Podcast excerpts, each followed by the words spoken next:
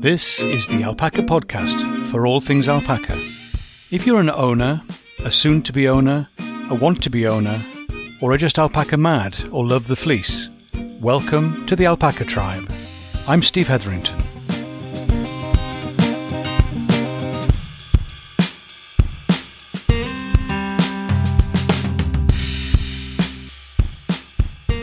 Hi, Steve here, and welcome to the Alpaca Tribe, the podcast for alpaca people.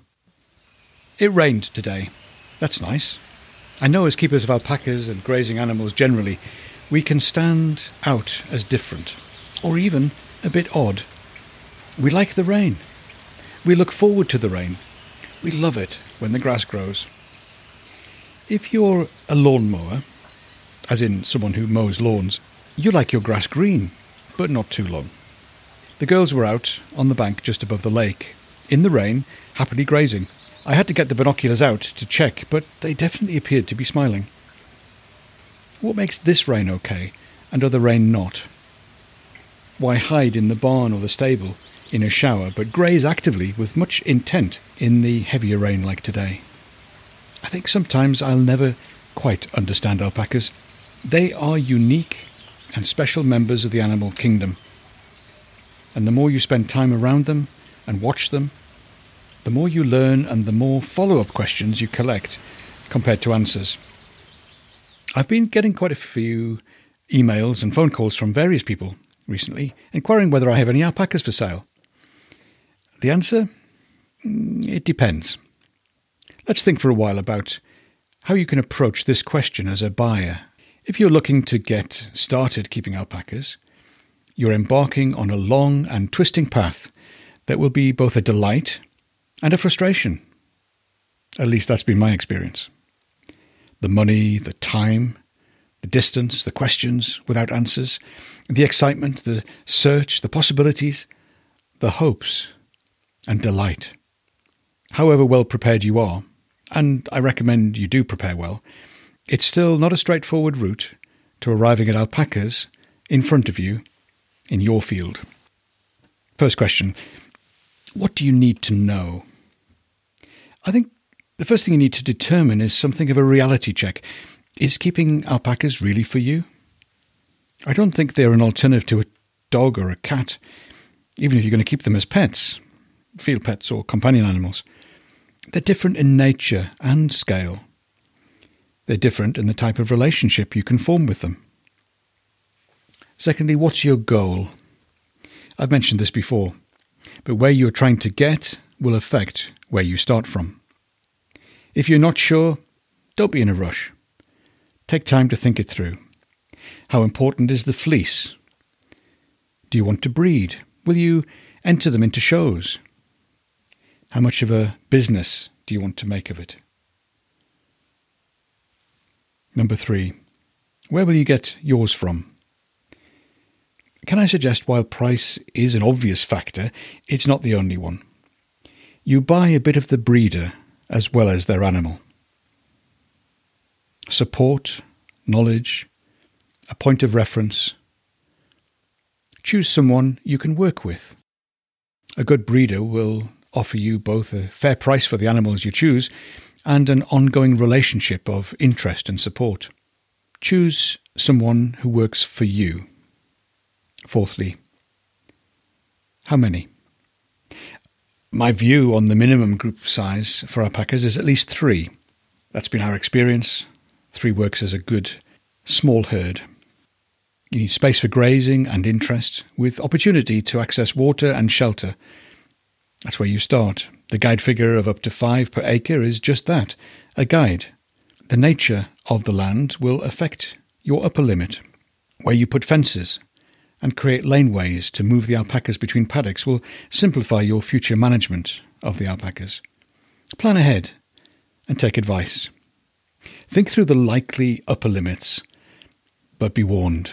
People often find themselves buying a few more within a year. The lifespan of an alpaca is likely to be at least 15 years and often 20 or even 25. This is a long term commitment with ongoing duties and responsibilities. Not that onerous or difficult, but at times it will limit you and at times it will challenge you.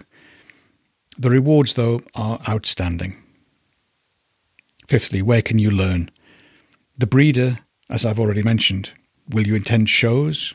Is there a local group of the relevant alpaca association, depending on where you live?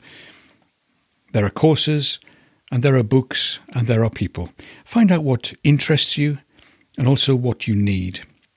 Take it seriously enough to learn the what and the how of keeping alpacas, and you'll be doing yourself a big favour and saving a lot of money. Cultivate a relationship with a vet. Ask around and find a practice that has some interest and expertise with alpacas. Go and talk to them and explain what you're thinking and get their advice and input before you have your alpacas. Ask them to help you develop a herd health plan with the regular treatments, such as worming, built into a yearly calendar. Worming, vaccination against clostridial bacteria infections, potentially liver fluke, drenching, depending on how wet your land is. A drench is a liquid treatment squirted into the mouth. Work out how you will keep records and then keep them. Record treatments, weights if you're able to weigh them, body scores, which anybody can do, any incidents or injuries or things of note for each animal. Paper's fine if you don't have many, but electronic will be more convenient to have a if you have a large breeding herd. Always keep it as simple as possible so you are more likely to actually use it. Everybody's least favourite task, I think. And don't rely on your memory only. Or perhaps that's just me showing my age.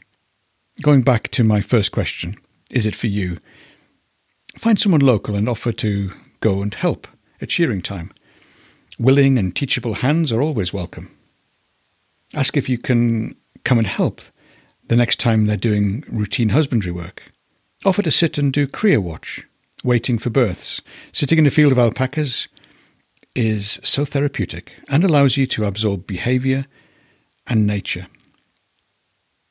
As I've said many times before, another one of my broken records, learn what is normal. They have some similarities to sheep, but many more differences. What is normal is such a good piece of knowledge to have. Finally, then, what takeaways might I leave you with for today?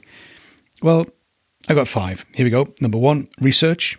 Find your sources and support breeders, vets, books, etc. Number two, think. Really think things through. Number three, plan and prepare. Get everything in place. Think about the layouts that you want. Do the planning, do the preparation. Number four, take your time. Don't be in a rush. Number five, know where you're going. We have some more rain to come over the next few days. We've had weeks of being dry. I'm sure you can have too much of a good thing, but for now, I'm enjoying the rain. And Millie, Megan, Nia, and the rest of the girls seem to be enjoying it too.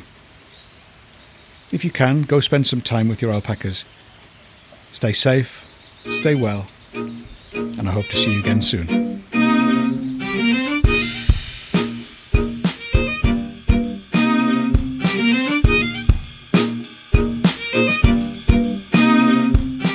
This is the Alpaca Tribe, and I'm Steve Hetherington.